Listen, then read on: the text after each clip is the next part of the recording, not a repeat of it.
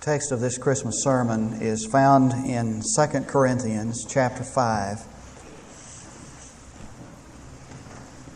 In 2 Corinthians chapter 5, verses 18 through 21.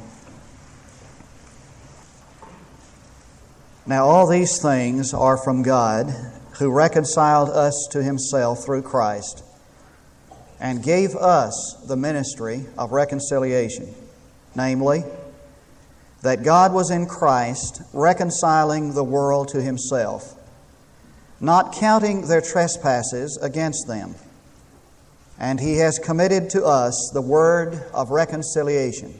Therefore, we are ambassadors for Christ, as though God were entreating through us. We beg you on behalf of Christ, be reconciled to God. He made Him who knew no sin to be sin on our behalf, that we might become the righteousness of God in Him. Now that Christmas draws near, there are two things, I think, that are extremely important. We need to keep emphasizing in our hearts that this is a Christian celebration. It was the pre-Christmas rush in Chicago a few years ago when this story appeared on the front page of the newspaper.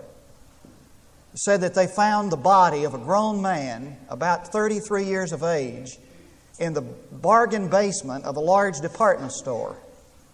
Evidently, he'd been trampled and crushed by the press of thousands of Christmas shoppers. When we examined the body, said one patrolman, we found nail prints in his hands. Coincidence?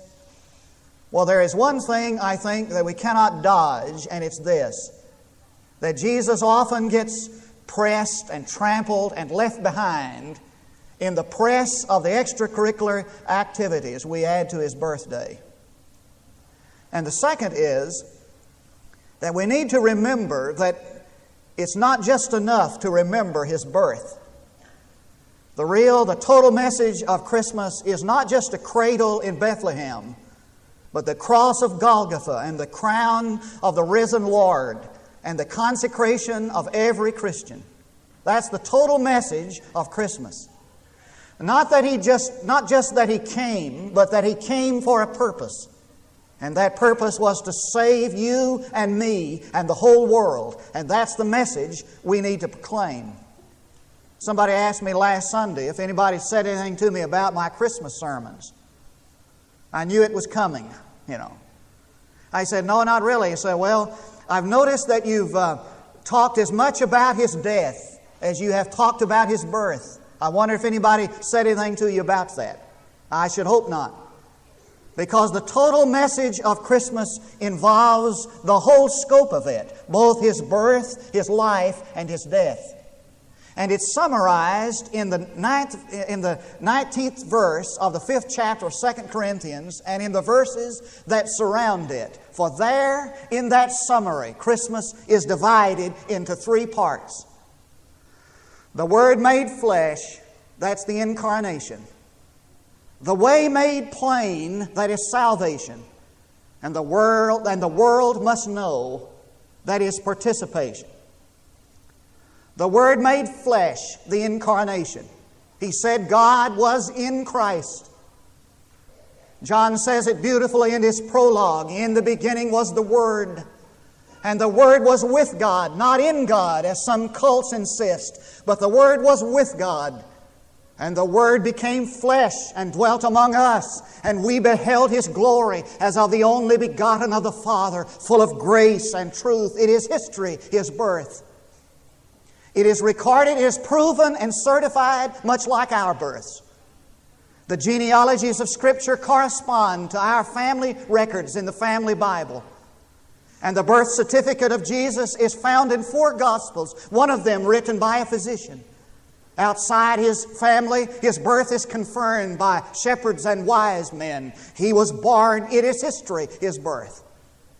But not only is it history, it is holy history. For God was in Christ. And the incarnation means that God became flesh. He was communicated in human life. He was exemplified in human action. He was crystallized in human form. God became man. And the incarnation of Jesus Christ is the apex of the total history of mankind. And all of the other events of the Gospels find their significance in that one great event. The Sermon on the Mount, the marvelous teachings of Jesus, the agonies of Gethsemane and Golgotha, and the resurrected glory gained their meaning from the incarnation. For the one who was involved was God Himself. This Christ had a previous existence unknown to man, so that those who came to Bethlehem to see Him were coming to see Him who had always been. He did not come into being at Bethlehem. He was manifested there, He who had always been. He said, before Abraham was, I am. Before Abraham went out looking for a city, I am. Before Moses gave the law, I am.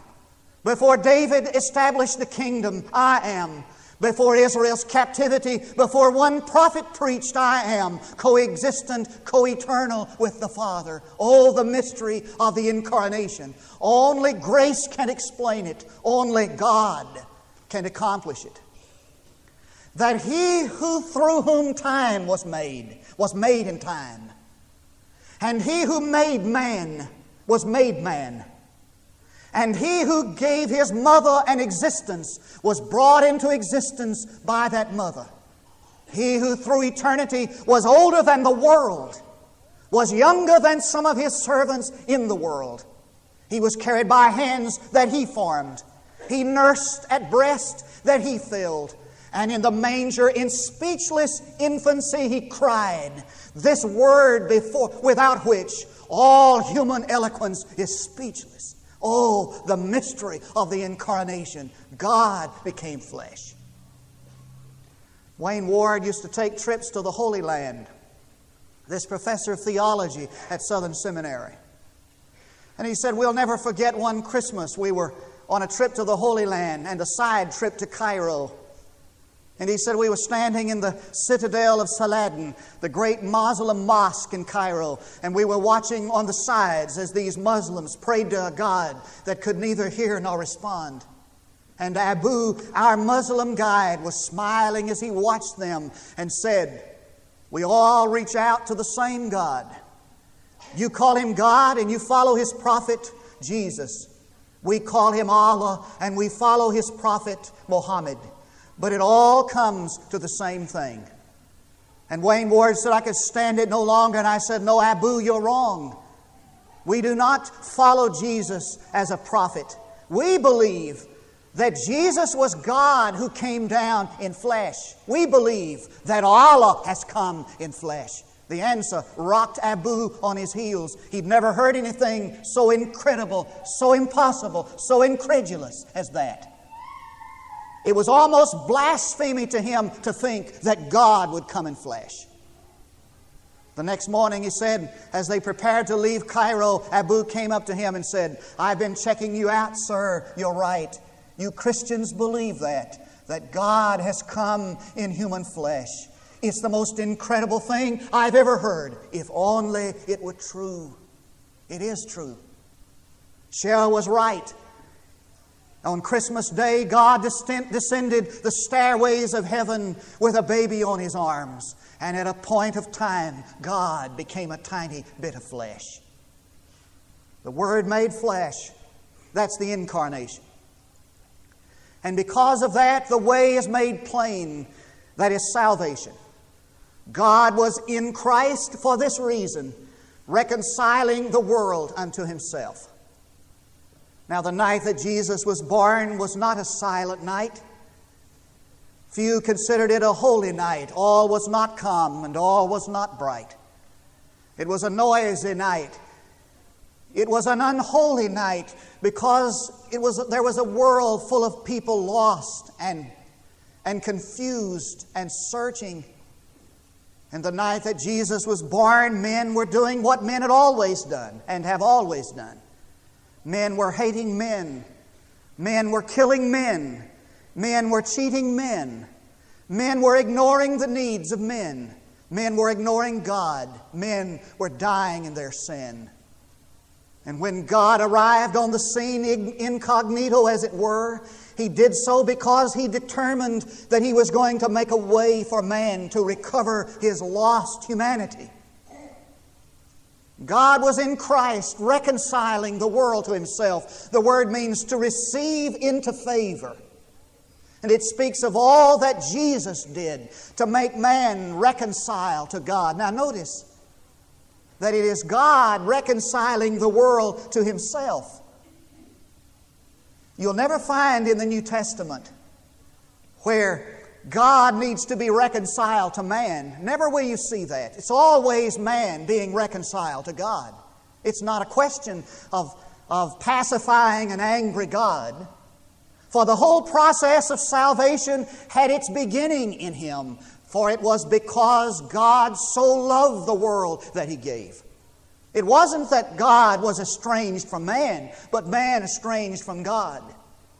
It wasn't that God had built up barriers, but man had built up barriers. And God's Word, the word that comes from this Scripture is that God sends an invitation to estranged and wandering children, the invitation of a loving Father, come home because there's love waiting for you here. And somebody has put it so beautifully when he said, that Jesus left the bosom of the Heavenly Father and came to the bosom of an earthly mother. And He partook of human nature in order that we might partake of divine nature. He became Son of Man in order that we might become sons of God. He was born in a stable, raised in obscurity, lived in poverty. He had neither education or training. And yet His birth sends angels singing, and wise men worshiping, and shepherds wandering. And even the stars send a diamond-shaped representative to point over His strange cradle. In infancy, He startled a king. In boyhood, He confounded the learned. In manhood, He ruled even the forces of nature. He taught with an originality and authority, with a simplicity and profundity that was unmatched by any others. His character was so sinless that His foes and His friends alike. And yet He is the theme of more songs than all the rest put together. He never founded a college, and yet all the schools together cannot boast of as many learners as He. He never practiced medicine, and yet He's healed more broken lives than any other person who has ever lived. He never marshaled an army, and yet no one can boast of as many people who are willing to lay down their lives for Him. Great men have come and gone, and He lives on. In infancy, Herod could not kill Him. In manhood, Satan could not seduce Him. And though He laid down His life voluntarily, death could not destroy Him, and the grave could not contain Him, and history and time cannot confine Him. He lives on in the present, the contemporary of every generation. He is the risen, ruling, returning Lord. His first coming as Savior will be crowned in His second coming as Sovereign. He is the everlasting, ever-loving, ever-living Savior who saves to the uttermost those who come to God by Him. And that's why they called Him Jesus, because He came to take away, to save us from our sins. I could hear the angels announce it. I can hear the shepherds discuss it. I can hear Mary whisper it. Jesus, sweet little Jesus boy, you're Jesus. Say the name Judas and you think of infamy and betrayal. Say the name Napoleon and you think of war and bloodshed. Say the name Lincoln and you think of slavery and its emancipation. Say the name Landry and you think of football. Say the name Napoleon, say the name Rockefeller, and you think of money. Say the name Salk, and you think of medicine. Say the name Jesus. Say the name with me. Say the name Jesus. And you think of a boy born in a manger and a diamond-shaped star pointing down to his strange cradle. Say the name, Jesus.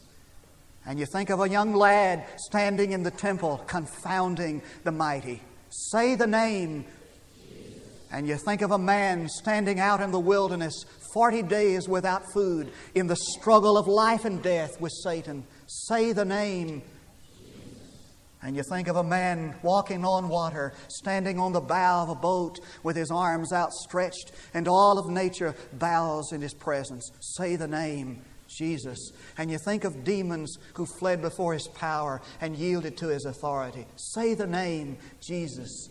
And you see a man sitting out on a hillside preaching a sermon, the Sermon on the Mount, the likes of which has never been preached. Say the name, Jesus. And you see a man standing before Pilate. Say the name, Jesus. And you see one whose face is covered with blood in Gethsemane. Say the name, Jesus. And you see him trudging up a hill with a cross on his back. Say the name, Jesus. And you see one hanging on that tree for our sin, yours and mine. Say the name, Jesus. And you see him in his resurrected glory. Say the name, Jesus. And you see him ascending into heaven. Say the name, Jesus. And you see him at the right hand of the Father, interceding, able to save to the uttermost them that come to God through him. For this is why he came.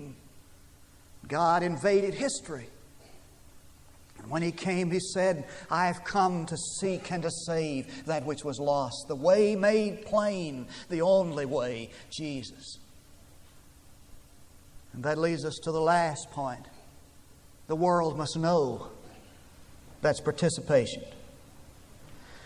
And so He said, we have been committed. It has been committed unto us the ministry of reconciliation. And in verse 20 he said, now then, we are ambassadors for Christ. What a choice word Paul uses to describe this participation, this activity in which you and I are to be involved. We are ambassadors. When an ambassador is sent from the United States, he represents us in another country. And so when that country sees him or hears him, it says, that's the United States. He represents the United States. We're God's children. We're ambassadors for Christ. We're Christians. When the world sees us, hears us, they say, he's a Christian.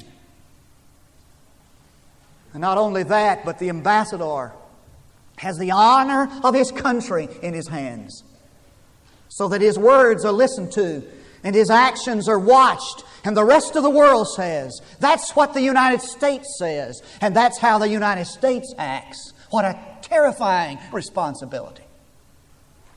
It's the Christian's proud privilege. It's his terrifying responsibility. He has the honor of the King in his hands. And the terrifying, awesome thought is this: and when the world looks at your life, they will be influenced more or less toward the church that you serve and the master to whom you're committed. We are ambassadors for Christ. We have been given the ministry of reconciliation, not to tear down, but to build up, not to destroy, but to create, not to blast, but to bless. The ministry of reconciliation. Go tell it on the mountain, over the hills and everywhere. Go tell it on the mountain. Jesus Christ was born. On January the 20th, a man came home from work, sat down in his easy boy, leaned back with his paper and started to read. While he was reading his newspaper, he heard the strange sound. Some kid was outside singing, "Hark the Herald Angels." That's about the way he sounded. And he thought, what in the world is that? And he listened a little bit more, and his little kid was singing, "Hark the herald angels sing." And so he went to the door. He said, What are you doing? He said, "I'm singing Christmas carols. I'm going caroling." He said, "Well, you're just about a month late with your caroling." He said, "I know it." He said, "I had the measles at Christmas, and I didn't get to go caroling." And he said, "I'm just out caroling. Any time's a good time to sing it, isn't it? Any time's a good time to tell it, isn't it? Any time's a good time to declare it."